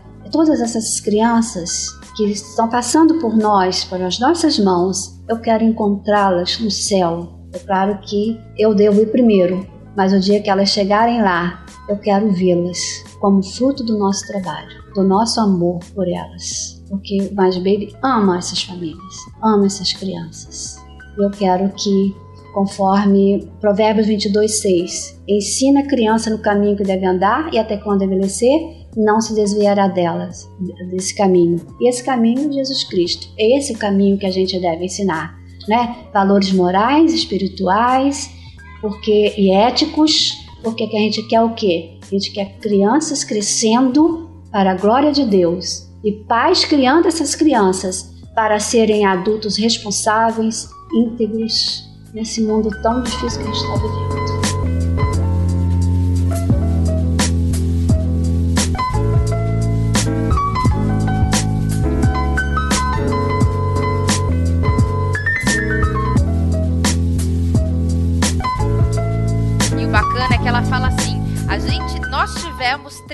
Crianças ano passado. Nós tivemos. Então ela faz parte, né? A irmã Ruth faz parte dessa gestação.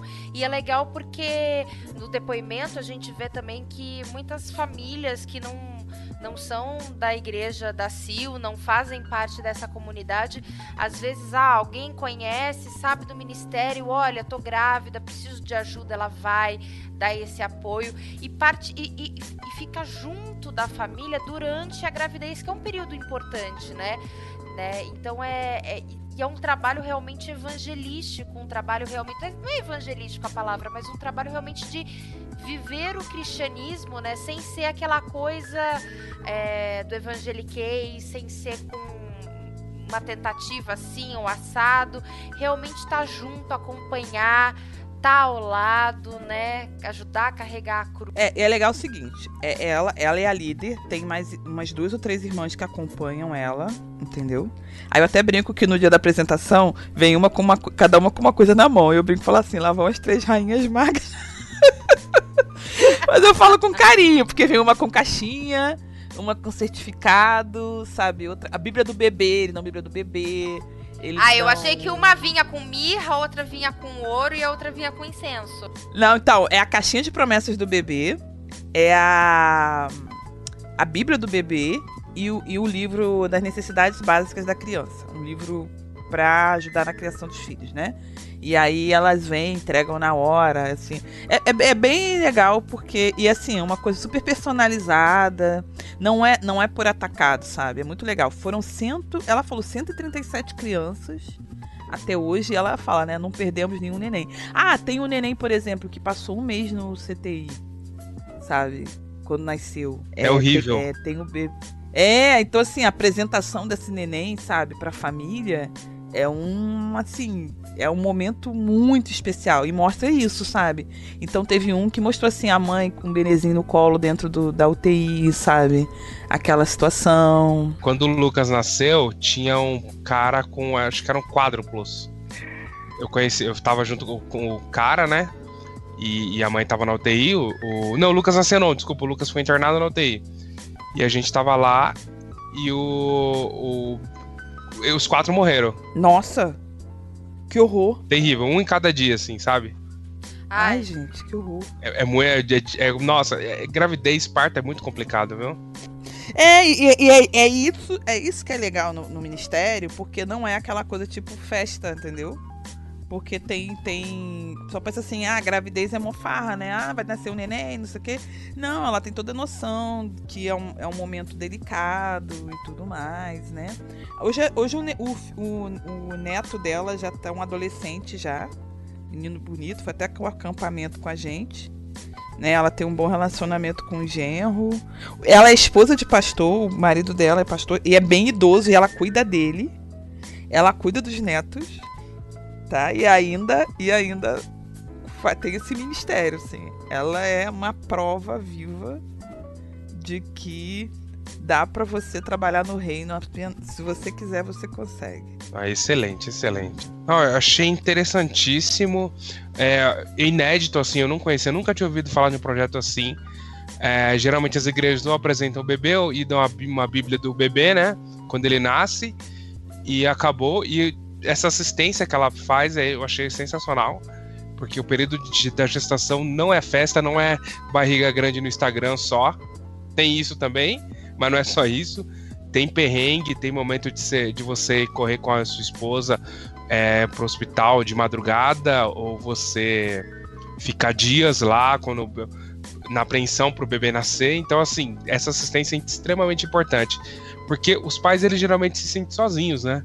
Porque é, é, depois da farra, da ai, barriga bonita, tudo, na madrugada é só você e sua esposa, né? É bem complicado. Então, assim, essa assistência que ela faz eu achei genial. É um acompanhamento interessante. Porque tem muitas mães também é, é, que não têm conhecimento, né? Não tem, não tem o conhecimento e não tem condições financeiras ou oportunidade. Começa o, o pré-natal muito tarde, não faz o acompanhamento médico corretamente. Aí o bebê nasce com complicações, com problemas de saúde que poderiam ser evitados no começo da, da gestação, né? Então, assim, é interessante esse trabalho aí. Muito bom mesmo. E, é, e é bom porque quando a, a, a mulher, né, chega avisando que tá gestante, ela, ela já vai dando esses toques. Então, a apresentação é feita depois que o bebê tá vacinado. Tem toda essa coisinha, entendeu? Então, isso também zela pela saúde, né, de todas as dimensões física, psíquica, social, insere no contexto da igreja. Olha, eu sou muito apaixonada por esse ministério, assim. Eu sou louca por eles. Bacana. É emocionante. Vamos ver aí na próxima apresentação. A Sil vai compartilhar lá no grupo do Sala ao lado é, a live para a gente acompanhar ao vivo essa apresentação aí toda bacana que a igreja dela promove no Ministério Mais Baby. E se você, na sua igreja, na sua comunidade de fé, quer começar um projeto com mães, quem sabe viu aí uma oportunidade, um nicho, um grupo de mulheres, de famílias, né, que não estão sendo atendidas, fica aí a inspiração da irmã Ruth, do Ministério Mais Baby, de coisas que você pode aplicar na sua comunidade. Quem sabe uma apresentação diferenciada, quem sabe um acompanhamento mais próximo. Leva essa ideia para o seu pastor, senta com ele, mostra o nosso programa, mostra os dois últimos programas, mostra é, o áudio da irmã Ruth. Eu tenho certeza que essa esse testemunho de vida né, da irmã Ruth e de ministério aí podem impactar positivamente a sua, a sua comunidade. Quem sabe daqui a alguns anos nós possamos ver vários ministérios mais baby espalhados pelas igrejas do Brasil aí, que a irmã Ruth possa ser uma grande inspiração para todas nós e para todos nós, né, para todas as nossas comunidades.